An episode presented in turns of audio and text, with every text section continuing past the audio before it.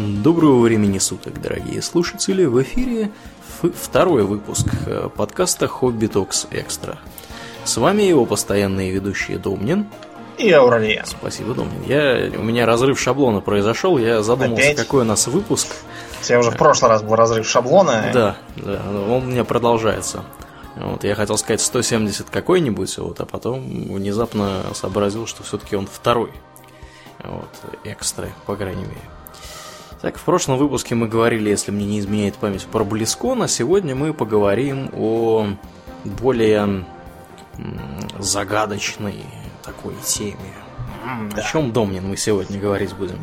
Нас неоднократно просили рассказать про детективы как жанр, их историю, примеры, всякие смешные вещи, штампы, правила, каноны. Угу. Вот. Мы вообще один раз уже упоминали нуарные детективы, но там это скорее было про стилистику, а не про сущность. Вот. А сегодня мы, пожалуй, про детектив поговорим. Угу. Что должно быть в детективе? Что делать его детективом, а не, допустим, драмой?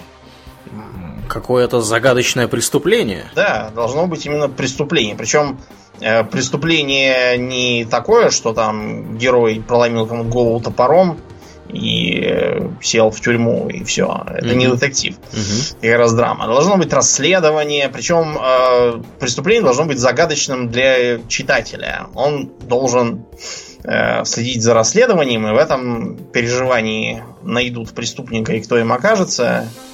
Э, и заключается вся прелесть жанра. Жар, а, а, а жанр архипопулярен. То есть большая часть э, коммерческой литературы, она так или иначе относится к детективам. Угу. Да, я такую статистику обнаружил. Ничего себе.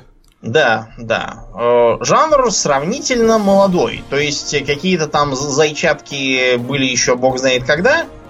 Вот, в э, литературе там, эпохи Возрождения, вероятно, даже раньше, там, в Декамероне какие-то проскальзывали элементы. Но в целом он сложился в конце 19 века, вот, и сейчас продолжает развиваться, не сбавляя темпов. Это, в общем, довольно э, уникальный пример жанра, э, который себя прекрасно чувствует, э, еще молодой и при этом широко известен и популярен. Угу. Вот. Фэнтези, например, до сих пор считается таким, знаете, низким жанром среди публики, а вот детектив эту стадию уже миновал. Он, можно сказать, сейчас на пике.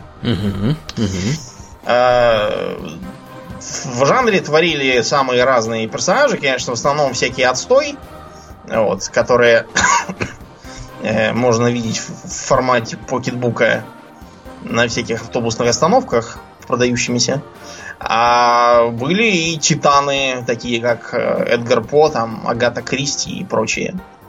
Правда, многие титаны были этим не вполне довольны и хотели быть известны не как детективщики, а как какие-нибудь э, более почтенные, например, писатели исторических эпосов. Угу. Да. Но случилось то, что случилось. Э, я бы хотел начать, знаешь, чего? С э, 10 заповедей детектива. Угу. Сформировали их на пару Агата Кристи и писатель Нокс. Тоже британец. Угу. Угу. Первая заповедь. Преступником должен быть кто-то, упомянутый в начале романа, но им не должен быть человек, за ходом чьих мыслей позволено следить. Ну, понятно, потому что, во-первых, не может быть, чтобы преступником оказался какой-то вообще левый и не появлявшийся до этого в сюжете персонаж. Да. Иначе... И да. Какой интерес это читать. Да. да, да. Если оказывается неизвестно кто, это такой рояль в кустах получается, только хуже. А во-вторых, нельзя давать никаких подсказок читателю. То есть не, не надо э, не надо показывать этого преступника заранее, потому что они интересно будут. А, есть, правда, маленькое такое... Маленький способ это обойти. Принцип ненадежного рассказчика. Когда все рассказывают свою версию истории? Ну, когда тот, от, кого, от лица которого ведется повествование, он э, оказывается, что все это всю дорогу врал, и на самом деле все было не совсем так. В разных э, э, видах это есть и у Агаты Кристи, она, похоже, была той, которая ввела это в детективы. Вот, и даже у Чехова, кстати. Mm-hmm. Да, более ранний пример. Второе. Э, исключается действие сверхъестественных или потусторонних сил. То, то есть, э, если начинается книжка про таинственное убийство, нам оказывается, что это из леса прилетел призрак э, и напугал человека до инсульта. Вот. Э, это уже не детектив, а какая-то чепуха получается.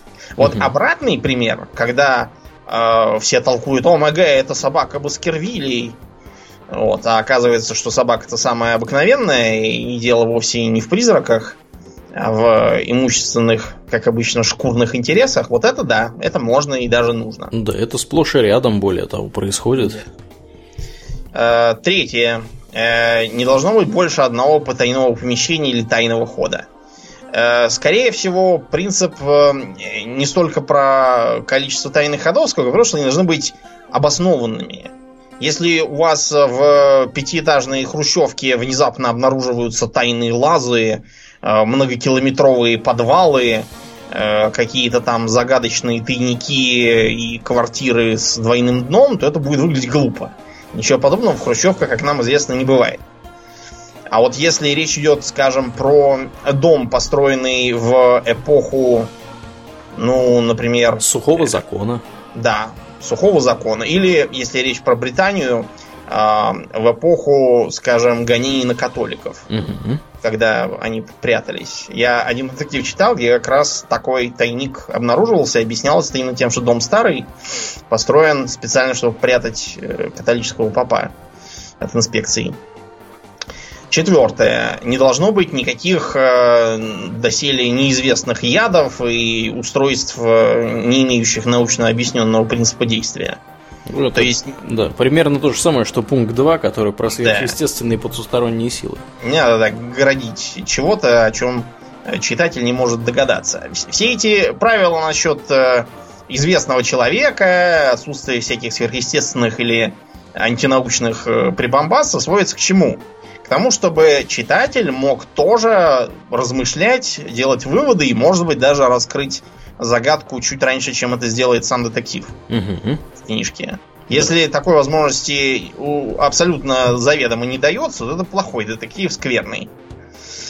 Пятый закон, довольно странно звучащий по нынешним меркам, э, в произведении должен фигурировать китаец. Караул, Де- расизм. Да, дело просто в том, что, понимаете, когда писали всякие Агаты Кристи и Конан Дойлы, тогда эм, э, и, и даже чуть раньше китаец был, наверное, главным, э, главной мишенью развесистой клюквы угу. тогдашней. Мы тогда еще были особо неинтересны, хотя я обнаружил, что даже у Жуля Верна есть клюквенный роман приключенческий про нас. Про Называется Михаил Строгов. Да. Да, а значит, э, оцени сюжет, там этот самый Михаил Строгов, он какой-то там э, личный порученец самого государя-императора, и царь его отправляет в Сибирь, потому что он узнал, что там готовится мятеж татарского хана по имени Феофар. Что за идиотское имя для татарина? Феофар? Да. И, и что мне еще... И он должен предупредить губернатора, что там измена. У меня вопрос, почему губернатор, у которого измена, не знает, что не готовится мятеж, а царь, черт знает где в Петербурге, все знает? У меня другой вопрос. Почему этот хан сидит в Сибири? Да, что он там делает, и, и какое там можно восстание устроить, и кого. Три половиной человека. Да, да. Короче, даже тогда мы периодически появлялись, но э, китайцы тогда были, ну, просто, не знаю, символом загадочного Востока, и поэтому, эм, э, например, у французов был даже такой жанр изобразительного искусства, как шинуазери, то есть э, китайщина.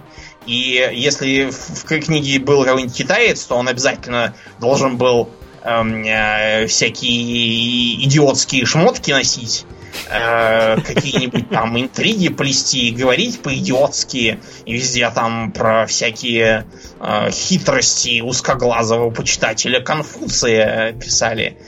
В общем, э, поэтому наличие китайца, это было вот прямо как наличие клюквенного русского Ивана в шапке-ушанке с автоматом Калашникова, вот такой же был идиотизм. Или ведьмы какой-нибудь на да, конец. Да. Шестой закон. Детективу не должен помогать счастливый случай. И он не должен регулироваться интуицией, э, руководствоваться интуицией. А, был такой детский мультсериал про вот этих вот э, персонажей э, бульдога, котика черного, все эти из Луни Тюнс, желтого птенчика и бабки, у которой они все жили. Так. Вот, и они там типа тоже занимались расследованием, но расследование выглядит следующим образом. А, бабка приезжает со своими зверьем куда-то, там готовится преступление, зверье постоянно друг друга пытается убить, и в процессе вдруг один из персонажей говорит, М, а почему это э, алмаз из музея еще не сперли? Я же уже два часа назад приказал его украсть. Ой, я проговорился, и его тут же вяжут. Вот такого быть не должно, если вы не мультфильм для маленьких детей снимаете. Э, седьмое. Детектив не должен сам оказаться преступником. Но тут, э, тут, опять же, можно это обойти через ненадежного рассказчика. Восьмой закон. Э, если детектив находит ключ к разгадке или улику, он должен его немедленно объяснить читателю, чтобы тот мог сам тоже делать выводы. Э, если Сыщик э, заметил что-то блестящее на полу, поднял, посмотрел, сказал «Ага!» и спрятал в карман. Это плохой детектив.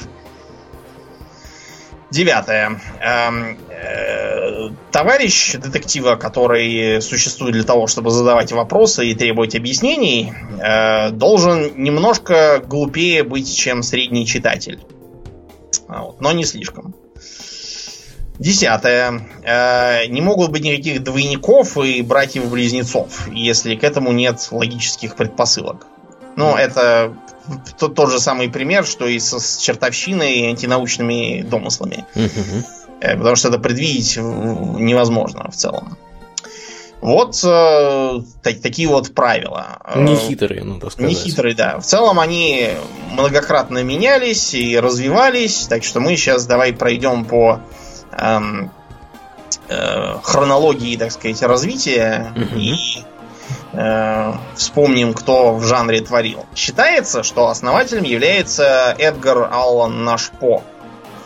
Эдгар По был, конечно, писатель интересный, чего он только не писал, и какие-то странные стихи про то, что каркнул ворон Невермор, и рассказ про э, этих самых, про маятник и колодец в жанре хоррор. И рассказ про Золотого Жука, который не про Золотого Жука, а про клад Капитана Кидда. Вот. Ну и в частности он написал еще несколько рассказов про некого сыщика Дюпена, живущего в Париже и раскрывающего странные преступления. Типа убийство на улице Морг, где некая обезьяна убила каких-то бабок. И, в общем, с современной точки зрения ничего из себя не представляет, но тогда это, видимо, было круто. Э, следующая веха это Артур Конан Дойл, который написал что? Он написал чертову тучу книжек про Шерлока нашего Холмса. Да, причем он совершенно не хотел про это писать. Он э, считал делом своей жизни вовсе не это, а написание масштабных исторических полотен про белый отряд и всякое такое. Э, и его страшно бесило, что белый отряд никому не нужен потому что представляет собой довольно унылое э, словословие английскому оружию. А про Шерлока Холмса все так и зачитывают. Чего он только не придумывал. Угу.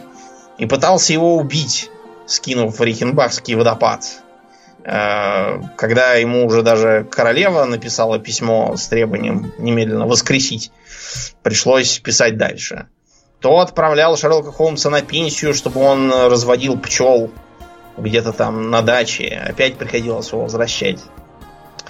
Э, Холмс интересен для нас чем? Тем, что он вводит э, сразу несколько интересных штампов. Во-первых, это помощник. Uh-huh. У Дюпена там тоже был какой-то товарищ от лица, которого ведется рассказ, но у Шерлока Холмса это такой вот непременный спутник, который с ним везде ходит, вот, и с ним вместе живет большую часть повествования и все такое. Эм, в остальном доктор Уотсон ни зачем не нужен, кроме того, что он иногда оказывает медицинскую помощь пострадавшим в процессе. Да, но еще у него есть револьвер, и он ну, бывший офицер. Да. Причем там э, он мало того, что бывший офицер, он э, ветеран войны в Афганистане и чемпион э, то ли роты, то ли даже целого полка по боксу, Мгм, мгм. завзятый регбист, вообще такой молодец. Что интересно, у Джуда Лоу получилось довольно, в общем, аутентично его изобразить в фильмах Гая Ричи. Даром, что в остальном никакого канона у Гая Ричи там почти нету. А, вот. Э, Еще один важный момент, то, что Холмс одиночка. Он не женат, он такой весь из себя высоколобый, не интересуется женщинами. Вот, и предпочитает вести холостяцкий образ жизни. И вообще, он по меркам викторианской Англии просто, ну, немыслимый хулиган, социопат, неформал и черт знает что еще. Нонконформист. Да, нонконформист и вот. Да. Вот. Э, Да, еще он, конечно, он курит трубку. И это курение, мудрое курение. Когда курит ему думается лучше. Да, еще он наркоман. Да, еще он наркоман, употребляет э, морфий, 9% кокаин, которым ширяется. Вот, и Да. оправдывается он наркоманию тем, что ему скучно, э, заедает его тоска жизни, и, в общем, нету интересных дел. В общем, да, он является характерным примером такого вот немного стоящего в, ста- в стороне от жизни товарища интеллектуала, которому скучно наблюдать за происходящими его банальными событиями, он пытается... Да, да, да, пытается развлечься хоть каким-то образом, в том числе вот распутыванием всяческих э, загадочных происшествий, убийств и прочих преступлений. Да. Э, ну и нельзя не вспомнить эту идиотскую историю с охотничьей шляпкой этой с двумя козырьками, которые его наряжают э, по поводу и без повода, при том, что, разумеется, в подобном головном уборе Шерлок Холмс никуда, кроме как э, в загородные поездки, не ходил. Это даже, даже немыслимо. У него была, наверное, обычная шляпа, котелок или цилиндр или еще что-нибудь. Между прочим, в предпоследней игроизации он там как раз в цилиндре появляется в одном из э, эпизодов. Еще один современник Дойла это Гилберт Честертон, который писал рассказы про Патера Брауна, такого э, пухлого англиканского папа, который своим методом э, сделал такое вживание в роль преступника. Часто, кстати, это означало представим, что я такой же тупой, что бы я делал. Да, да, да. И немало преступлений удалось раскрыть таким образом. Да, да, потому что во многом их совершают не очень умные люди. А Одним из самых долгоиграющих э, писателей-детективистов является Рекс Стаут. Э, Дело не просто в том, что он прожил довольно долго, 90 лет почти, а помер только в 75 году. А дело в том, что он писал, писал, писал и писал. Э, Его герои это сыщик Нира Вульф и его помощник Арчи Гудвин. При этом Гудвин не является таким вот дурачком, вроде доктора Вотсона, который только э, существует, чтобы говорить «Но как, Холмс? Это же элементарно, Ватсон! У нас украли палатку!» и так далее. А для чего Нира Вульфу нужен был помощник? Помощник Нира Вульфу нужен был для того, чтобы ходить и делать всю работу. А Нира Вульф в это время будет сидеть в своем... Где он там сидел? Особняке или... Да, он такой довольно богатый дяденька, в отличие от, типичного детектива. Нира Вульф был такой огромный ожиревший дядька, который в основном сидит с пухлой задницей в кожаном кресле и пожирает э, всякую Куропатку. деликатесную да, еду. Эм, вот, да. И с с этого, кстати, в последнее время в адаптациях стали списывать Майкрофта Холмса. Да? Но абсолютно, да, никаких предпосылок к этому нет, э, потому что в первоисточнике Майкл Холмс э, показан действительно как более такой плотный и здоровый дядька э, по сравнению с сухощавым Холмсом, но никакого обжорства там за ним не водилось. Да, Ну и кроме Он того, был- не будем забывать, что Майкрофт не был наркоманом. Да, ему нету никакой нужды быть сухощавым и вообще. да. Ну вот, а Вульф, он как раз все время обжирался, бухал, вот, а Гудвин за него бегал, задавал вопросы, собирал улики, после чего все это приносил, и э, Нира Вульф, э, жуя что-нибудь там, разгадывал Мгм. Про всякие это загадки. сериал же, по-моему, да, был? Да, Или- Тайны Нира Вульфа, или как он там назывался. Мгм. Когда мы маленькие были, показывали. Э, При этом из-за того, что такая получилась долгоиграющая серия, Нира Вульф постоянно мутировал в связи с требованиями времени и колебаниями линии партии.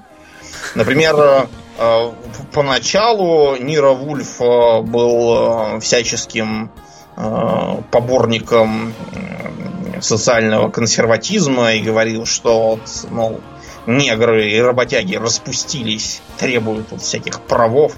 А под конец там Нир Вульф такой говорит, что в принципе даже, даже допустимо, чтобы смешанные черно-белые браки были. Вот какой прогресс начался. Невиданный прогресс, А да. в сорок первом году Нира Вульф внезапно, до этого всю жизнь бывший аполитичным, внезапно возненавидел нацизм и даже чуть ли там не хотел похудеть и записаться в действующую армию. Да, Без комментариев оставим. да, да. Кто Вот. дальше? А Кто дальше? Дальше Добрый? возьмем, пожалуй, Агату Кристи, потому что э, тетушка Агата это, это глыба. Э, это, наверное, даже большая глыба, чем э, Конан Дойл. Мгм. Ну, все, все про нее знают. Да, все про нее знают, хотя бы потому, что была такая богомерзкая рок-группа у нас в стране. Она, по-моему, до сих пор есть, нет? Там один какой-то помер, другой еще чего-то, я не помню. Может, она есть, может, и нет. Значит, это... э, чем она интересна? Ну, во-первых, тем, что вы можете заметить, среди э, столпов детективного жанра женщин как-то не то чтобы очень много. Мгм. Эм, эм, И э, вы знаете, учитывая то, какие женщины пишут детективы сейчас, я, я бы был рад, если бы их оставалось так же мало, как тогда. Ну, это и про отечественные, разумеется, детективы. Да, но на самом деле говорят, что Не только, да? детективщицы и тоже такое пишут. Ого-го. Ну вот, у, у Агаты Кристи кто главные детективы О, в ее произведениях? Два товарища. Это бельгиец Эркюль Пуаро и пенсионерка Мисс Марпл. Да. Я такая. Эркюль Пуаро всем, я думаю, знаком в исполнении Давида Суше. Мгм. Вот, э, британский еврей, который э, десятилетиями, пока этот сериал шел, играл Эркюля Пуаро. Вот не так давно сериал наконец закончился на последнем по внутренней хронологии и рассказе, где Пуаро помирает от старости. А, вот. И Давид Суше сказал, что ну, наконец-то это кончилось, потому что уже надоело хуже смерти. Тем не менее, Суше запомнился народ не просто так, а потому что он тщательнейшим образом подошел к восстановлению образа из книги. А образ очень важен, потому что Агата Кристи, э, понимая, что любой британский детективщик будет сравниваться в первую очередь с Конан Дойлом и этим его Шерлоком Холмсом, поэтому умышленно сделала полную противоположность. Э, несмотря на то, что кое в чем э, Пуаро и э, Холмс схожи, например, они оба холостяки Мгм. закоренелые. Но в остальном там, ну, просто противоположности. Холмс э, сухощав и нормального даже немножко выше среднего роста, а, а Пуаро прямо такой низенький, коренастенький, толстенький. Э, Холмс такой весь из себя неформал, э, у него вечно накурено, все какие-то взрывы от его химических опытов, везде все валяется, разгром, бардак. Одет вечно тоже в какие-то несвежие воротнички. А Пуаро, Опрятный такой мужичок с усиками, всегда хорошо выглядит, хорошо одет, все у него причем наглажено, такой до порядок. педантизма, да, Да, у него да, да. все, все обязательно такое фронтоватое, и за усами он ухаживает вот просто, не знаю, сильнее, чем до Петра Первого ухаживали за бородой.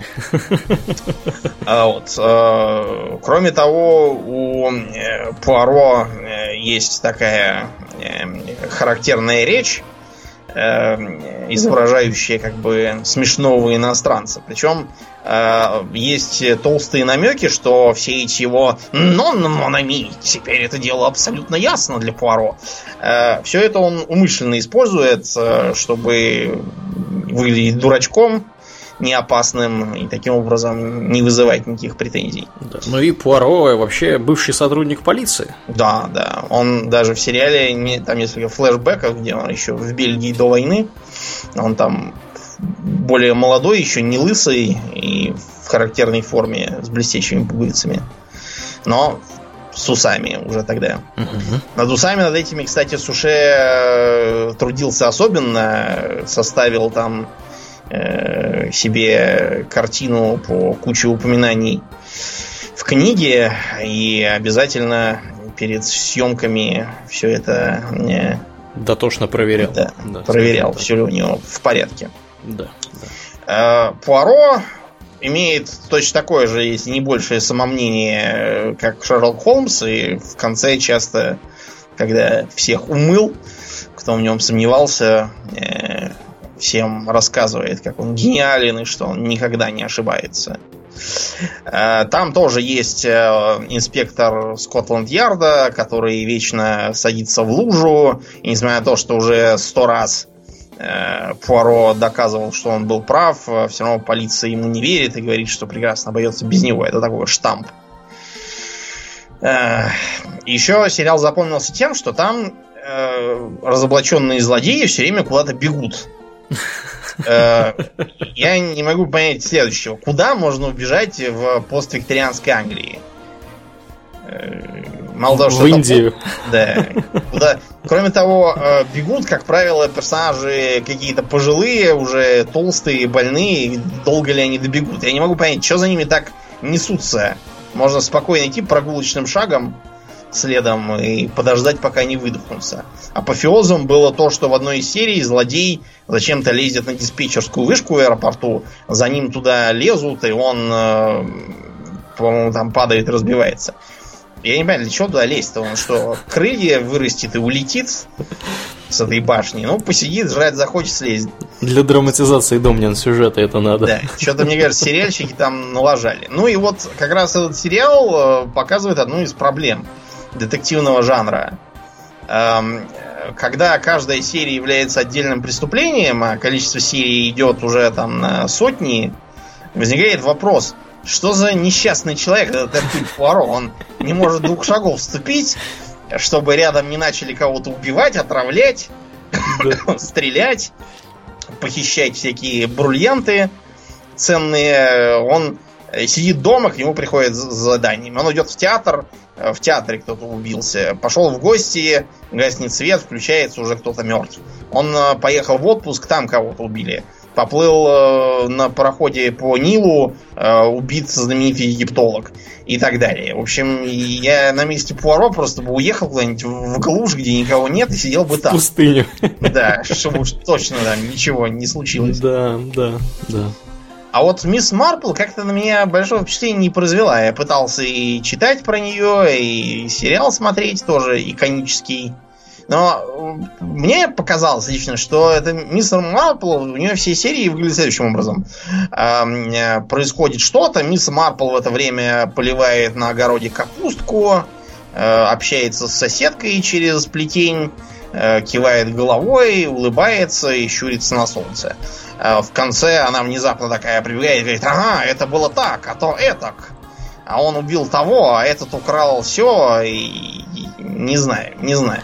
Ну, в общем, да, она как-то все время преступление раскрывает благодаря какому-то стечению обстоятельств. Они а она чего-то услышала, метода. увидела, заметила, вот как- как-то, как-то вот так, не знаю. Угу. На мой взгляд, оно как-то не очень. Я бы предположил, что это Агата Кристи себя саму так изображала, но вообще-то у нее есть э, свой как бы автобиографический образ э, в книжках про Пуаро. Да.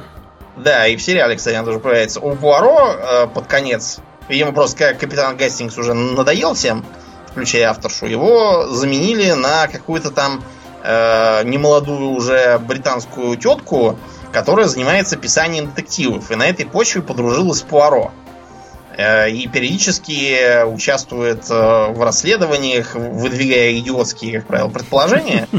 Вот. Но она, она всячески комически оттеняет Пуаро. Вот это, это сама Агата как бы себя описала юмористически. Самотроллинг такой тонкий. Да, самотроллинг. Ну, а тут наступает такой момент, когда э, жанру нужно обновление. Жил да был в Америке гражданин по имени Дэшел Хэммет. И трудился этот Хэммет 15 лет в знаменитом агентстве Пинкертона. Угу. И когда он читал очередное детективное произведение, его начинала обуревать досада.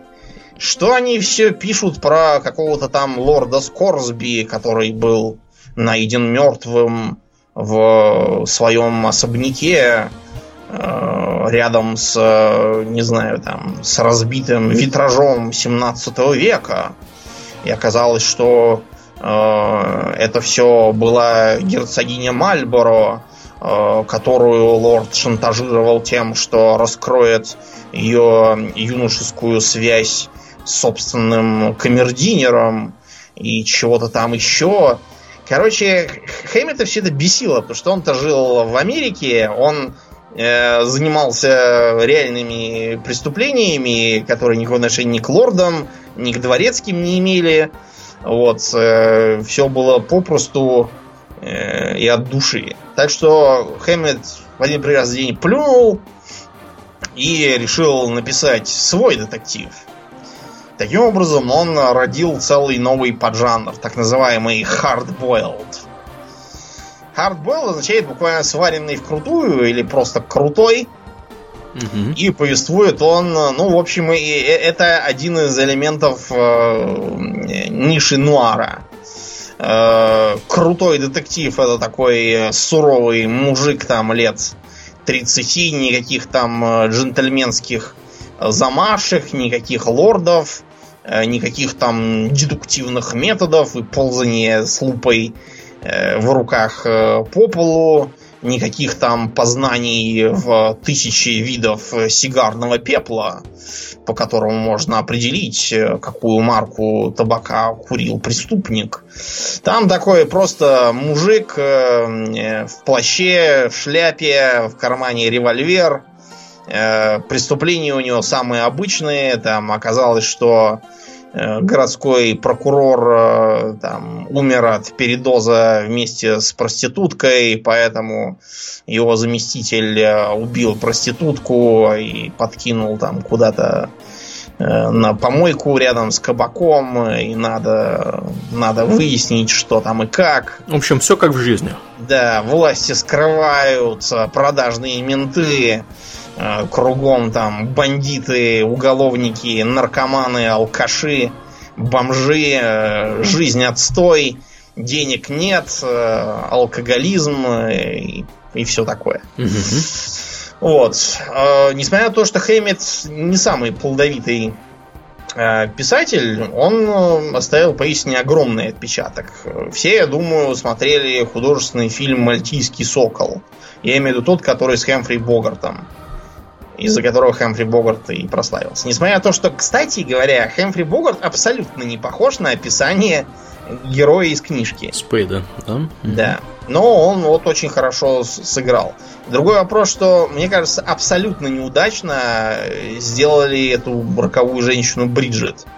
Потому что в фильме играет какая-то невзрачная тетка с тремя волосинами на голове, и ничего рокового в ней нет, только какие-то щенячьи глаза. Вот, не солидная. Была первая экранизация 31 года, которую запретили из-за того, что она под новые правила цензуры не попадала. Там, там более били морду неграм? Ну, нет, там просто били морду, причем так смачно били, а не так, как не так, как у Хамфри Богарта. Mm-hmm. А, вот, поэтому его признали непристойным. Вот там роковая женщина была ого-го. А не удалось как-то них.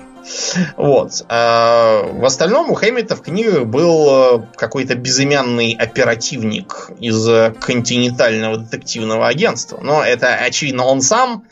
А агентство это пинкертонское. Там, очевидно, автобиографические всякие моменты. Вот. А, кроме того, Дэшел Хэммет э, прославлен как э, источник вдохновения для целой кучи фильмов, которые, в общем-то, никогда его не упоминают э, и просто нагло плагиатят его сюжеты. Например, художественный фильм за пригоршню долларов, художественный фильм «Герой-одиночка» с Брюсом Уиллисом, они все сдуты, в общем-то, с его книги «Кровавая жатва». Но не признаются в этом.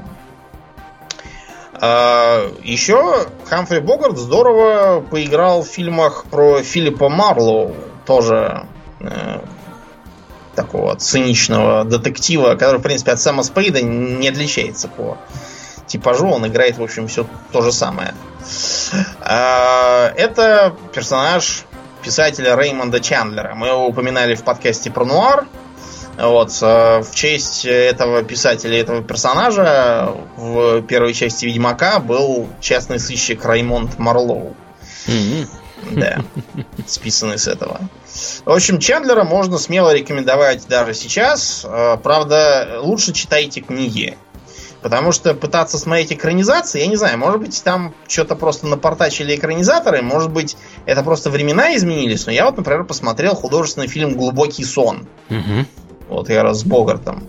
Мне пришлось два раза смотреть, потому что ничего не понял. Да, да, да, кто да. чего, кто-то кого-то шантажировал, кого-то нашли застреленным, кто-то э, бухой, кто-то чего-то искал, какой-то поддельный магазин, какая-то там э, какой-то автосервис, чего, что, почему не разберешь. Да, да, даже в книгах сюжет говорят запутанно и невероятно, куча трупов, кто что хотел, не ясно вообще. Ну, там хотя бы, хотя бы ты медленно читаешь, да, а что-то да. все в фильме непонятно ничего.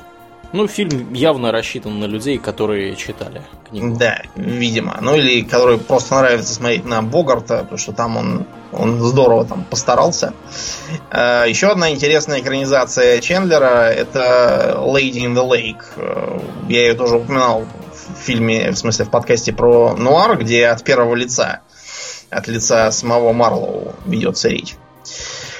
А вот. И третий столб нуара и крутого детектива это Джеймс Кейн. Э, он внес такую полезную э, э, минорную ноту в жанр, потому что вот я, например, смотрел фильм «Почтальон всегда звонит дважды». Вот, книжку я не читал, но говорят, что близко к тексту снято.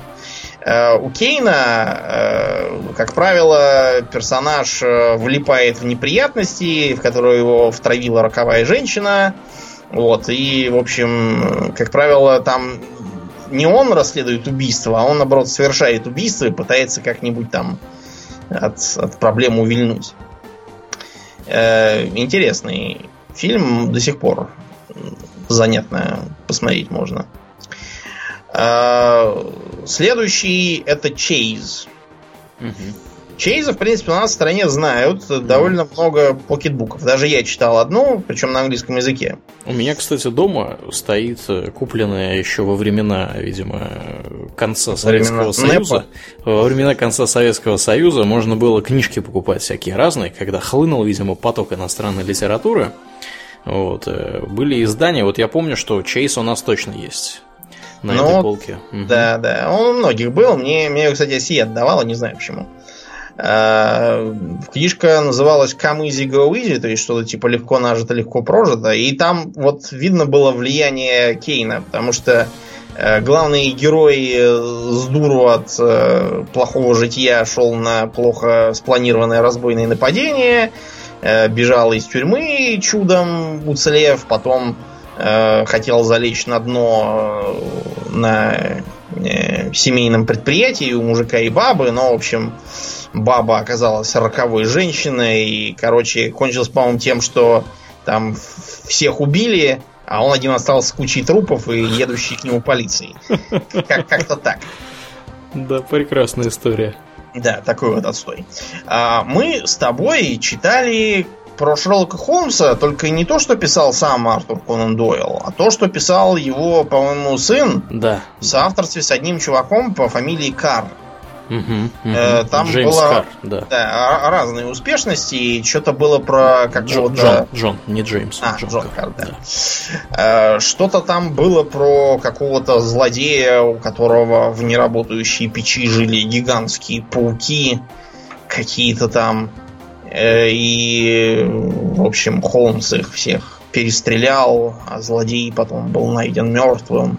Вот что такое. То есть э, такое эпигонство не особо интересное, но говорят, что у него свои произведения были лучше. Угу. В своих Я... произведениях он, кстати, увлекался э, невозможными в кавычках убийствами. То есть уби- убийство в стиле м-м, закрытая комната, туда вломилась полиция, и вдруг внезапно после этого там, я не знаю, выключается свет, свет включается, и уже, уже, уже кто-то мертвый. Можешь себе такое представить. Вот. Э, люди там исчезают средь бела дня, и всякое такое происходит. В общем, в общем, у него такие э, занятные там убийства происходили в его произведениях.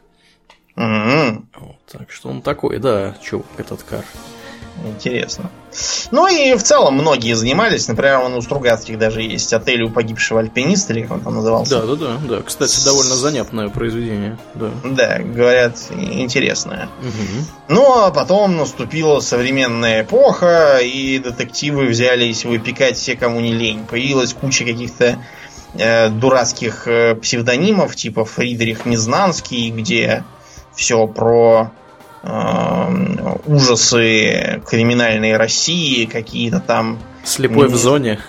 Да, да, да, какие-то идиотские названия, там, типа, про кого-то бешеного была серия, да, да, да, валились какие-то книжки. К счастью, я одну, по-моему, прочел в детстве, понял, что это отстой, и больше читать не стал. Вот, а еще у нас э, есть э, э, гражданин Чхартишвили, да который понаписал книжек про каких-то Фандориных, какую-то Пелагею и прочую муть. Значит, у гражданина Чертишвили я пытался это читать и обнаружил, что пишется это все э, следующим образом. Значит, берем какой-нибудь заезженный э, сюжет, заезженного персонажа, э, типа, например, э, делаем гибрид из Соньки золотой ручки с ее примитивными разводками. Вот. Ну, тогда-то они, конечно, были очень крутыми. Например, а, один э, отставной директор гимназии приехал то ли в Москву, то ли в Питер, то ли еще куда, и решил на свои сбережения купить себе особняк. И внезапно напоролся на какую-то тетку, которая продавала особняк. Вот, потому что она была женой дипломата и уезжала куда-то там за границу. Так что цена была весьма божеская за такой дом. Ну, в общем, подписали договор, приехали к нотариусу, все чин-чином. А после этого э, оказалось, что дом, разумеется, не ее, а каких-то архитекторов, братьев Артемьевых, или как их там звали. Вот, и деньги тю-тю. А нотариус а нотариус был фальшивый. Это был первый муж э, Соньки по имени Ицка Розенблад. Таки да.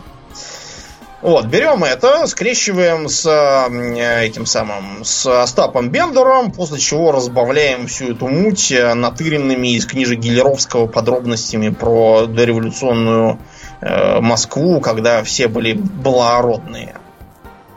Вот, и э, весь этот предсказуемый отстой пишем и издаем. Ужасно, ужасно, абсолютно. Но даже Акунин со своими чудовищными алтынными талабасами, где в 17 веке жрут семки, вот, э, и он прекрасен по сравнению с э, э, из, извращением такого субжанра, как э, иронический детектив. Иронический? Да, иронический. Значит, э, э, матерью иронического детектива является такая известная писательница, как пани Анна Хмелевская. Полька, как нетрудно догадаться. Пани Хмелевская написала про такую книжку, как «Что сказал покойник», которую у нас даже экранизировали когда-то там в современный уже период некая тетка средних лет что-то там узнает э, и начинает спасаться от преступников, то да сё. э, все какие-то постоянные смешные ситуации с ней. Такая, знаете, в своем роде деконструкция, э, деконструкция жанра. Э, к сожалению, э, пани Хмелевская такая одна. А у нас есть еще много кто. И, наверное, эм, э, таким зонтичным брендом глупого пустопорожнего бабьего детектива э, стала госпожа Донцова. Она, разумеется, никакая не Донцова, она внезапно Агриппина Васильева. Мы как-то привыкли, что э, писателей обычно зовут Вася Пупкин, а псевдоним он себе придумывает в стиле Вильгельм а, Трубецкой. Да, или а какие? Всеволодович да, какой-нибудь. какой-нибудь там. Да. А тут почему-то наоборот. Я решил, что Васильевых много, а Гриппина имя все-таки не такое, чтобы... Достаточно посмотреть на название ее книжек. Жаба с кошельком, Гарпия с пропеллером, Лягушка Баскервилей. Лягушка Баскервилей? Рили? Ты не шутишь? Да, не шучу. Эм, эм, э, тормоза для блудного мужа. Шесть соток для Робинзона. Эм, гадюка в сиропе. Аполлон на миллион. Господи. Хождение под мухой. Камасутра для Микки Мауса. Синий мопс счастья. Фэн-шуй без торма. Ну, в общем, вы поняли, да. господи, какой идиотизм. Да, да. Э, книжки это выглядят, э, в общем, следующим образом. Э, берется главная героиня. Э, вообще, в этом жанре в России главную героиню должны называть каким-нибудь идиотским именем, типа Виола Тараканова или Евлампия Романова. Или еще там какая-нибудь, не знаю кто. Э, нормальных имен почему-то нету. Но у Донцовой там какая-то Даша Васильева. Она, видимо, взяла свою личную фамилию и имя своего псевдонима и взялась писать. Значит, выглядит все следующим образом. Происходит непонятное убийство, и э, бабка героиня начинает всех допрашивать, э, все ей все рассказывают, потому что она всех подкупает э, большими деньгами. Дело просто в том, что пани Хмелевская в книжке действительно ее персонаж говорила, что э, совершенно не умеет ни торговаться, ни добиваться, поэтому предпочитает просто сунуть 100 долларов. Но там было объяснение в том плане, что, во-первых, это смешно, а во-вторых, она добралась до шальных бабок мафии там какой-то, вроде как, и поэтому деньги у нее были. Откуда деньги у хрен знает кого, у этой Даши Васильевой не сообщается. Вот. Э, тут внезапно кого-то из свидетелей, который причем обычно нес какую-то чушь, не относящуюся к делу, убивают. И опять начинаются допросы, расспросы. Э, главной героине дадут, дают по башке и сажают в погреб, оттуда его упускает э, какой-то дед, который тоже типа детектив, и который говорит, а вот оказалось, что убийца дворецкий, вот, и я его уже поймал. Финиш. Все это э, разбавляется характерными признаками, которые, например, э, указывают на то, что пишет все это не сама Донцова, а куча литературных негров, живущих в каких-то нищих деревнях, чтобы поменьше денег просили. Вот, и поэтому рождающих, э, во-первых, постоянные ляпы с московской географии. Дело происходит в основном в Москве, вот, и начинаются то улицы ползают по всему городу из центра на окраин, с окраины в центр. То какие-то находятся в центре доселе неслыханные, невиданные никем улицы. Отрастают, видимо, за ночь. Э, станции метро тоже пляшут как пьяные по, по всем э, местам. То их нет там, где они всю жизнь были. То они появляются черт знает где. И никакого метро еще лет 15, наверное, не будет. Вот. Эм, постоянно всякие ляпы типа того, что в Макдональдсе продают пиво или еще там что-нибудь такое вот. Это в московском? Да, да, у нас ничего такого нет. Я не знаю, может где-нибудь в других. В, в испанском продают пиво. Да, ну в испанском вот. Но вот это единственный про... пока Макдональдс, где я видел, что продавали пиво. Вот про испанские пусть пишут. Вот.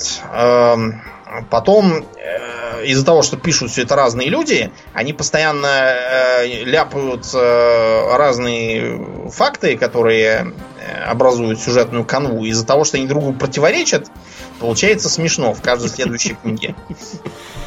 Вот. А э, еще они постоянно используют в качестве информаторов бомжей. Но это потому, что во времена Агаты Кристи можно было использовать всякую там уличную гопоту, там и регулярно с Бейкер-стрит или с какой там улицы были у Шерлока Холмса э, гопники на посылках во главе с мистером Картрайтом. Э, может быть, тогда это и было можно, но современного московского бомжа Э, сажать к себе в машину и узнавать от него ценную информацию было бы не вполне разумно. Потому что, во-первых, вам после этого придется машину отправить под пресс на переплавку, потому что ее отмыть будет нереально уже э, от этого бомжа. А во-вторых, э, бомжи в силу регулярного потребления изопропилового спирта теряют интерес ко всему, кроме изопропилового спирта, собственно. Так что никаких ценных э, сведений вам сообщить не могут принципиально, вне зависимости от своего желания. Э, книг уже, по-моему, то ли 200, то ли скоро будет 200. Вот, и пишется это, я так понимаю, по 3-4 штуки в год. Что э, как бы намекает. А, помимо писания своего имени на написанных негритянскими руками э, детективов, она еще издает всякую муть про кулинарию, э, которая, кстати, сдута с чужой книги какой-то немецкой, и про еще там чего-то тоже состоящие из каких-то натыренных из интернета историй. Э, обходите за километр, годятся эти ее так называемые книги, только чтобы, не знаю, печку ими растапливать. Или самокрутки из них крутить. Вот. А, помимо иронического детектива, еще бывает исторический. И вот это мы можем вам рекомендовать. В частности, а, недавно, к сожалению, почивший итальянский историк-медивист по имени Умберто Эко. Умберто Эко написал, например, очень интересную книжку «Имя Розы». Там два героя, один из которых совершенно, ну, явно отсылает нас к Шерлоку Холмсу, во-первых, он англичанин. Вот. Во-вторых, э, э, он использует такой же характерный э, метод дедуктивный, а в-третьих, он постоянно жует какую-то траву для стимуляции мыслительной деятельности, причем, когда его малолетний спутник пытается ему подражать, запрещает ему эту траву употреблять. Помнишь, реклама была такая? Волк жует траву, волк сошел с ума. Была такая реклама. Была такая реклама зубной пасты. Там какую-то рекламировали пасту с травой. Вот мне, когда ты сказал про жует траву, вспомнилась эта реклама. Ну, и внезапно начинаются какие-то странные убийства, причем подозрительно похожие на то, что написано в апокалипсисе Иоанна Богослова. То есть один, например, э, упал и разбился, а там как раз первая труба это падает, там какой-то метеорит. А другой, например, захлебнулся, ну не захлебнулся, а, по-моему, просто был убит и засунут в бочку со свиной кровью для колбасы готовили. И реки обратятся в кровь.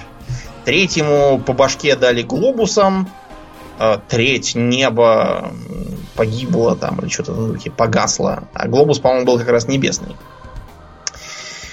Вот, и непонятно, то ли это чертовщина, то ли это какой-то серийный убийца, то ли еще что-то. А дело сложнее с тем, что приехали за ним в монастырь не на курорт, а для важной политико-дипломатической миссии. И туда прибывает еще и инквизитор, и начинаются там всякие политические дрязги и прочее такое. Кончается все плохо. Вот. Ну и у Умберто Эко еще там разные были интересные фишки, типа, например, маятник Фуко. Там какие-то чуваки э, придумывают теорию заговора, которая становится какой-то подозрительно популярной среди публики. И они начинают подозревать, что, может быть, они э, угадали вообще. И ничего не придумали. Да. Еще тот мужик, который написал про Диего Латриста, там, в принципе, есть детективные тоже элементы, он и другие, про других персонажей писал исторические, ну и пишет, он довольно молодой еще. Артура Перес Реверте. испанец тоже, я так понимаю, ученый-историк. Вот. А еще мы с Аурлиеном в детстве изрядно почитали детских детективов. О, да, да. У нас, у нас этих детективов продавалось в 90-е чертова туча. У меня неподалеку от дома был книжный магазин. Там прям, я помню, полками э, забито было все э, этими детскими детективами. И э, я не знаю, Домнин, как ты, я вот запомнил трех основных, так сказать, действующих лиц. Нет, даже, даже четырех. Ну, скажем так, там были как бы разные серии. Вот одна из них была, например, про трех а, юных сыщиков, ну, не помню, так и назывались, три сыщика. А, по-моему, называл, знаешь, как? Альфред а, Хичкок. Альфред Хичкок и три да, сыщика. Да, да, да. При этом да. никакого отношения Альфред Хичкок ни к чему этому не имел. Он просто разрешил ставить свое имя на название, вот и все. Угу, угу. И вот мне, кстати, вот этот нравился. Вот эта серия. У меня было несколько книжек, ну, буквально совсем, ну, пара, может быть, две или три. Вот. Это была, так сказать, я, я, кстати говоря, не поверишь, когда готовился к этому выпуску, перечитал одну из них под названием «Тайна замка ужасов». И там, да, там прям, представляете, значит, стоит зловещий. Ну, во-первых, как бы они там это все завязка всей этой истории. Они выиграли лимузин, приехали к Хичкоку, говорят, давай мы тебе поможем. Мы узнали тут по проверенным каналам, что ты ищешь, дорогой э, режиссер. Дом с привидениями. Истории, сюжеты. Да, да, да. Дом с привидениями. Он дом с привидениями искал. Он хотел снимать, значит, какое-то кино в доме с привидениями. Ему нужен был дом с привидениями, и вот он искал дом с привидениями. Э, в Англии какой-то был вариант. Ну, естественно, в Англии каждый второй дом с привидениями. Они говорят, ну, давайте мы вам, любезный сэр, найдем дом с привидениями в Калифорнии, чтобы далеко вам не ездить. Вот, и деньги сэкономить, и как бы вы нам за это напишите предисловие к нашей, значит, книге про наши приключения. Вот они как бы сразу озаботились издательским бизнесом. Вот. И Хичкок их э, хотел выставить, но потом что-то передумал, говорит, ну ищите. Ну, думает, что, вреда вроде не будет большого, если они тут побегают, поищут. Вот, а там такие пареньки, трудно сказать, сколько им лет из вот этой всей истории, то ли им 16 лет, то ли им 17, потому что у их одногодка уже водит тачку. Вот. Я так понимаю, что им где-то в районе близко вот к такому 17. Ну, лет 16, потому что америкосов. Да, ну там в разных штатах по-разному, да, ну вот они же в Калифорнии обитают. И, в общем, ну, они... в Калифорнии уже и траву можно да. дуть, про какие-то машины. Да, да, да, ну это, да, само собой. И вот они находят, значит, проводят исследования, находят э, здоровенный дом, э, там жил киноактер, который э, такой был актер немого кино, потом, когда кино перестало быть немым, оказалось, что у него очень писклявый голос, и все над ним стали рожать, когда он в первом фильме снялся со звуком. Вот, он загрустил, ушел в печаль, и, в общем, в один прекрасный момент нашли его машину, э, которая свалилась с обрыва и в шторм, и, значит, тело его не нашли, вроде как его унесло море. И банк, которому он задолжал денег, хотел забрать, значит, к себе этот его дом. Он там построил где-то дом там, в каких-то горах, здоровенный дом, как замок, и вроде бы как он, значит, и со всей планеты всякие здания э, повторно использовал для того, чтобы построить, и в этих зданиях жили там всякие убийцы, самоубийцы и прочая нечисть. В общем, как дом с привидениями. И вот у них сюжет крутится вокруг этого дома, там дом с привидениями, они туда приходят, там происходят всякие непонятные вещи, они оттуда в ужасе убегают, потом приходят еще раз. В общем, когда тебе лет 12, читать это невероятно интересно. Да. Да, как, когда ты постарше, ну, как бы я читал из ностальгических ощущений. Ну, на самом деле, я вам скажу, что несмотря на то, что Ауле мне натаскал огромное количество этих э, детских детективов ко мне, да, вот, он сам уже, по-моему, лет в 12 с чем-то все это, все это высмеивал и говорил, что там герои это какая-то шейка параноиков. Да, да, да, да. И все да. такое. Но у меня первым был, опять же, подаренный тобой же э, книжка про Тома Сойера сыщика. Mm-hmm. Вот это, кстати, чуть ли там не единственный вменяемый во взрослом возрасте пример жанра, потому что, угу. ну, во-первых, основана действительно была, была такая кража бриллиантов, во-вторых, все-таки Марк Твен, а да. хрен знает кто. Да. Вот, он там написал интересно, без тупости, и действительно там детективный момент, а не просто э, кучка детей шарится по темным углам, чего-то там подслушала, подсмотрела, и типа это детектив. А там, да, он э, довольно с, таким саспенсом э, вычисляет злодеев. Вот. Причем там Том Сойер так всех троллит тоже постоянно. Забавный такой. Да, да, да. Ну а... и там были всякие истории про братьев Харди. А, кстати да, говоря. Братья про... Харди были, ага. действительно, да. ездили тоже по всяким замкам и прочему. Потом, э, наверное, одной из самых известных является цикл так называемый Кэролайн Кин. Значит, подсказываю, никакой Кэролайн Кин нет. Это коллективный псевдоним литературных негров, так. которые писали про Нэнси Дрю. Да, да, да. да. Про Более нее того, игры про... делали даже. Да, настрогали столько игр, что уже... Мощная, мощная франшиза. Ну, а что говорить мощная франшиза, если Альфред Хичкок и Три сыщика, оказывается, знаешь, сколько книг вышло? 43 сколько? книги. 43, с 64 по 87 годы. Вот. И потом, я так понимаю, что еще после этого они еще что-то там наколбасили. Там какие-то немцы писали э, сколько-то книг. В общем, с 93 -го года выпущено 78 книг одними только немецкими авторами. По мотивам, mm-hmm. так сказать, всего вот это. Представляешь? Так что да, это миллионный бизнес. Да. Ну, в общем, а про почему, это... почему нам с тобой не писать детективы для детей, я вот так думаю? Не Мне кажется, это плевое дело. Мне кажется, что я таких напишу, что их не то, что детям, и взрослым-то нельзя показывать. Придумаем какие-нибудь кричащие названия, как вот, например, в, в этом же опять, в этих трех сыщиках. Тайна замка ужасов, тайна попугая Заики, тайна шепчущей мумии, тайна зеленого призрака, Э, Тайна серебряного, Тайна серебряного белой паука. горячки. Тайна кричащего будильника. Вот, кстати, кричащего будильника я читал. Тайна хохочущей тени. Вот это я тоже читал. Тайна простуженного дракона. Нервного льва. Общем, что-нибудь такое. Знаешь, желтое. Нервного льва? Геморройного Кинг-Конга? Нервного. Тайна пылающих следов. Прыщавого кракена? Да, да, да, да. Я думаю, что это будет, это будет бомба. В общем, такие желтушные заголовки, которые вот в каком-нибудь там, я не знаю, The Guardian пишут, да. Ну, в The Sun скорее. The Guardian The, The не будет пускаться. Да, The, The Sun, да, вот пишут.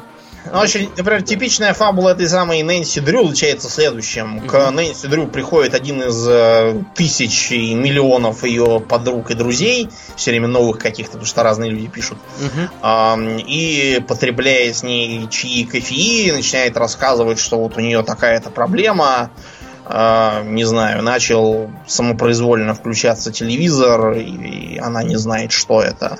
Нэнси Дрю лезет все это расследовать, оказывается, что телевизор включается, потому что э, на соседнем участке Э, разместилась, э, не знаю, секта иллюминатов, включающая излучатель атомных лучей. Вот, э, и они ее сажают и вяжут, но тут при, прибегает вызванные, вызванные менты. Минздравом. Да, всех хватают и все такое. Например, все это уклад, накладывалось на абсолютно какие-то идиотские представления о жизни. К примеру, Э, рассказ был про какое-то проклятие лягушки вроде как. И там речь шла о том, что э, цыганский табор, в который ходила э, пить чаи, это самая Нэнси Дрю, и там ее поили каким-то чаем на традиционных цыганских травах. Я не знаю, может в Америке какие-то другие цыгане, у нас у цыган традиционная трава это в основном конопля и мак. Других традиционных трав что-то я у них не вижу. Вот. И э, оказывается, что люди жалуются на некую мадам Зургу, которая типа гадалка и которая вымогает деньги у лохов, э, рассказывая про всякие проклятия и пугая их. Спойлер алерт, абсолютно все гадалки действуют примерно вот так, э, мороча людям голову месяцами, что у них там порча, парча, еще там что-нибудь, надо срочно нести миллионы для снятия венца безбрачия и не знаю, бубенца дурачия. Да плоскопопия, да. да. Болезни Мамина Сибиряка, да, да, да. других опасных И, в общем, и даже старейшины хотели ей сказать, чтобы она прекращала. Чего ради? А чем этот табор будет жить если не дурить лохов? А она пригрозила им проклятием лягушки, и все такие, а...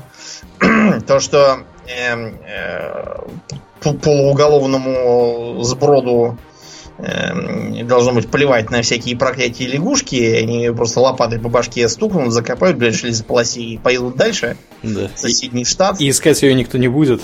Да, кому она нужна. Вот, мимо Нэнси Дрю почему-то пролетел со свистом. Ну и так далее. Там постоянно эксплуатировали всякие э, исторические фишки, типа там э, пирата черной бороды, что кто-то там украл какие-то дублоны, которые там якобы в музее черной бороды были. И черная борода никаких дублонов ни у кого не крал. Он терроризировал снова американское побережье без всяких дублонов. Ой, в общем, э, ужас, ужас. А у нас в России все было еще чище. Эм, так вышло, что у нас одна из самых запоминающихся игр детства это XCOM. Да, да. И оказалось не только у нас. Значит, я читал вышедшую, ну, очевидно, если XCOM вышел там когда в 96-м, mm-hmm. вот, то, и, то и книга не могла выйти раньше. Потому что уж очень подозрительное совпадение. Значит, некие два э, паренька, школьника, э, раздобыли где-то э, игру, типа тоже подозрительно похожую на XCOM, только в нее надо играть почему-то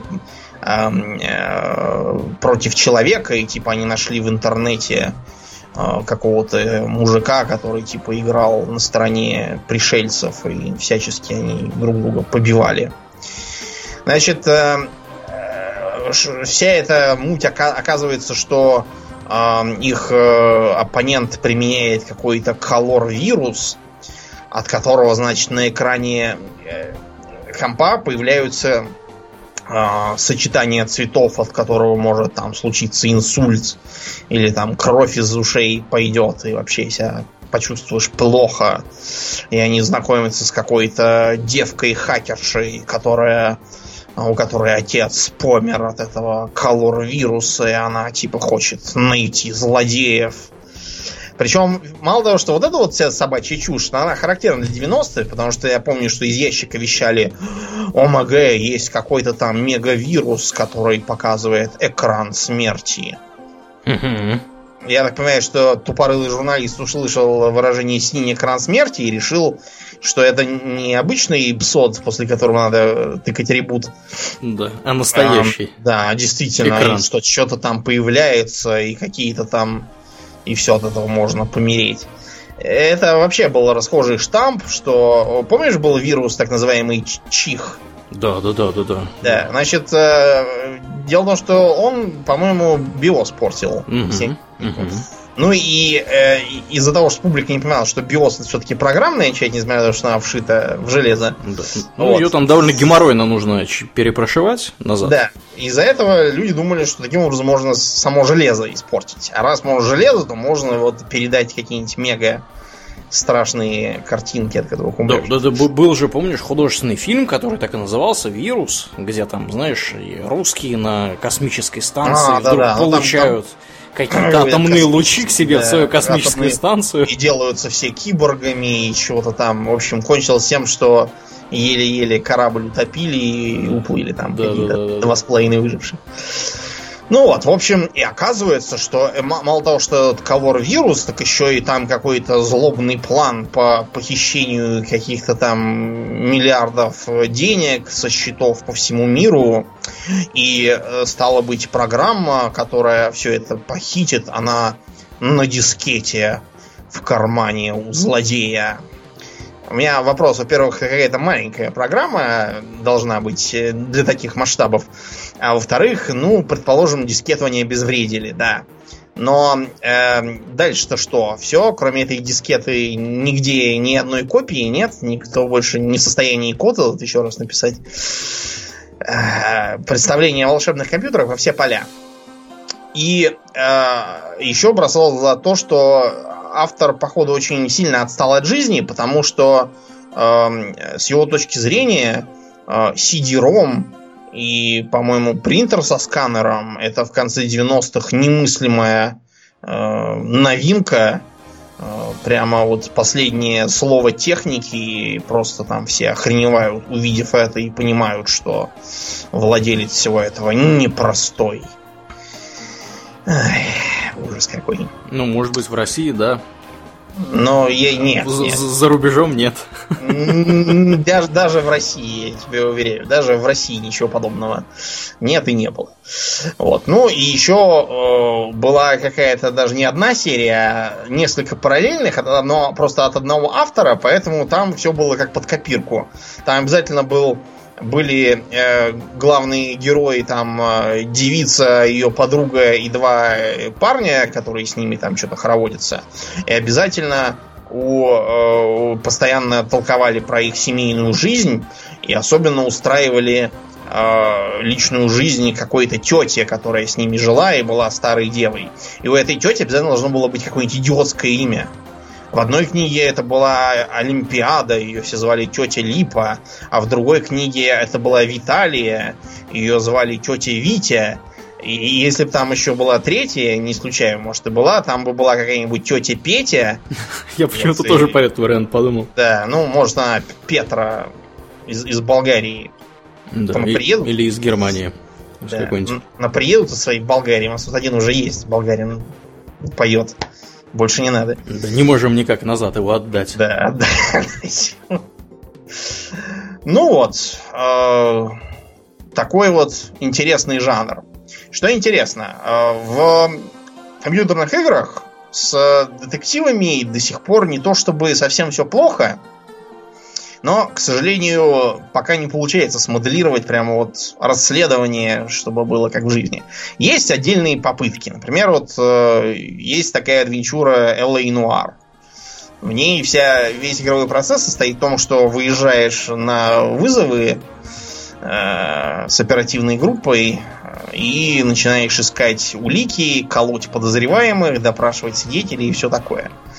Вот. К сожалению, там как-то не рискнули дальше развивать эту идею. Во-первых, сама игра осталась в продолжении, а во-вторых, даже эта механика была реализована так, как-то половинчато. Надо было следить за мимикой, и, и даже если ты заваливал расследование и сажал не того, то тебе ничего, в общем-то, не грозило. Какой-то там рейтинг велся, но ни на что не влиял. Да, ну и, разумеется, огромное количество квестов из э, сколь-нибудь заслуживающих внимания была вот эта вот Crime and Punishment про Шерлока Холмса. Довольно свежо. Там нужно было делать выводы из разных там улик, соединять их. Там такая интересная была э, блок-схема, которую ты выстраивал из полученной информации и проведенных реконструкций событий. И она могла тебя привести к нужным выводам. Но опять, авторы чего-то размахнулись, но не ударили, потому что э, там надо э, было определять, кто из, кто из трех это сделал, таким образом, каким мы расследовали, а, а объяснить, почему именно вот так, а не этак, э, там, например, был такой сюжет с э, римскими банями, которые раскопали и решили превратить в нормальные бани. И эм, один из раскопщиков почему-то был в бане, сидящий, найден мертвым с пробитой глазницей каким-то острым оружием. Оружия нет, и кто из трех, кто с ним там в этой бане сидел, их сделал, это непонятно. Нужно установить, что его, судя по всему, убили э, ледяным колом таким. Он растаял из-за того, что там баня. Mm-hmm. И таким образом пропало орудие преступления. Убийство Но сосулькой. Вот, да, но вот понять, например, кто из трех это сделал, либо э, вложившийся в этой бане, который не хотел, чтобы э, там велись раскопки и портили ему все, либо конкурирующий археолог, либо страдающий от каких-то нервных расстройств и, судя по всему, злоупотребляющий веществами дяденька. Каждый из трех это мог сделать, почему именно вот этот, а не вот, не вот эти два, не объяснялось. Я два раза, например, ткнул мимо. Пришлось перезагружаться. А помнишь, При игра что... была такая да, да, закончи. Ну, при том, что у них и мотив был, и способности, и все такое. Да. Какая я, игра была? Э, я хотел напомнить, что в Knights of the Old Republic, кстати говоря, на одной из планет была ситуация, где нужно было тоже расследовать убийство. Да, да, да. Там убийство совершал м- республиканский офицер, угу. который дружил с какой-то ситской теткой. Ну и додружился, разумеется, до того, что ее убил у папа была собака, он ее любил. И можно было либо доказать его невиновность, хотя он был виновен, там это явно указывалось, либо э, либо вместо того, чтобы его защищать, как бы раскрыть обстоятельства, в общем, там такая драма была. Да, да, да, да, да. да. Потом можно вспомнить несколько игр, в которых э, тебя в чем-то обвиняют, а ты должен как раз добывать доказательства того, что все не так.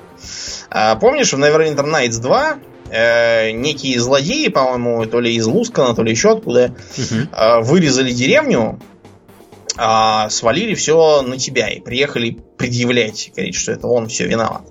Нужно было ехать э, туда, опрашивать свидетелей, одного лжесвидетеля вразумлять, вот, следы там какие-то искать, э, вести на э, самом судебном заседании свою защиту. Там его можно было поручить этому эльфу, Сэнду, но он все, разумеется, завалит. Да, да, да, да. И, к сожалению, как бы ты там ни доказывал, все, э, противная сторона э, применяет метод королевы Церцеи.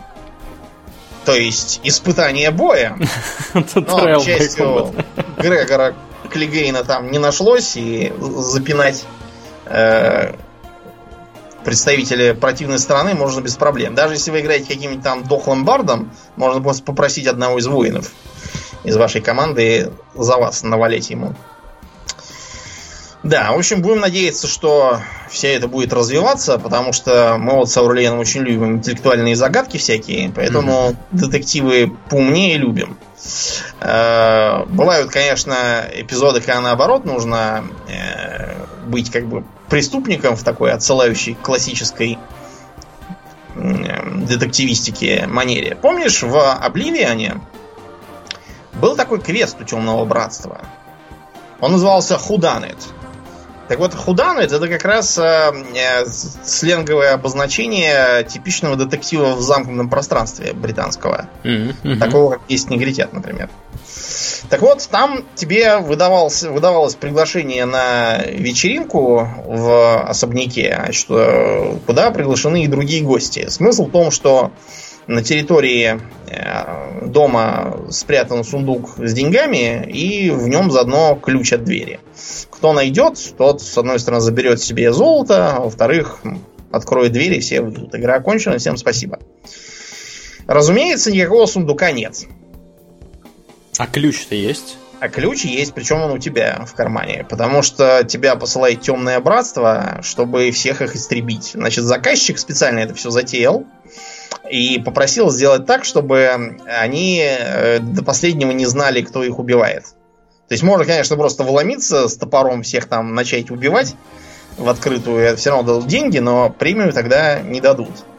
Ну и там надо всячески изощряться, там, сказать э, пожилой бретонке, что, вероятно, клад в подвале, она пойдет в подвал, мы ее там по башке, э, положить отравленных яблок на стол, кто-нибудь захочет поесть и наесться, Эм, Темной эльфийке можно сказать, что эм, богатенький бездельник э, к ней неравнодушен и попросил ее прийти в спальню одну. А самый пон в том, что там есть два мужика, один Норд, а другой Редгард, бывший солдат, которые друг друга сразу не взлюбили из-за своего прошлого. Вот, и поэтому начинают подозревать друг друга. В результате можно э, натравить их друг на друга, и тогда они друг друга убивают сами. Очень изящно. К счастью, детективов в провинции Сиродил не густо, так что преследования нам не грозят. Ну вот, пожалуй, достаточно на сегодня. Да, будем закругляться. Больше вам детективов хороших и разных. Да, и, и нам тоже. Да. А, я напоминаю, что вы слушали второй выпуск подкаста Хобби Токс Экстра. А с вами были его постоянные ведущие Домнин и Ауралия. Спасибо, Домнин. Всего хорошего, друзья. Пока.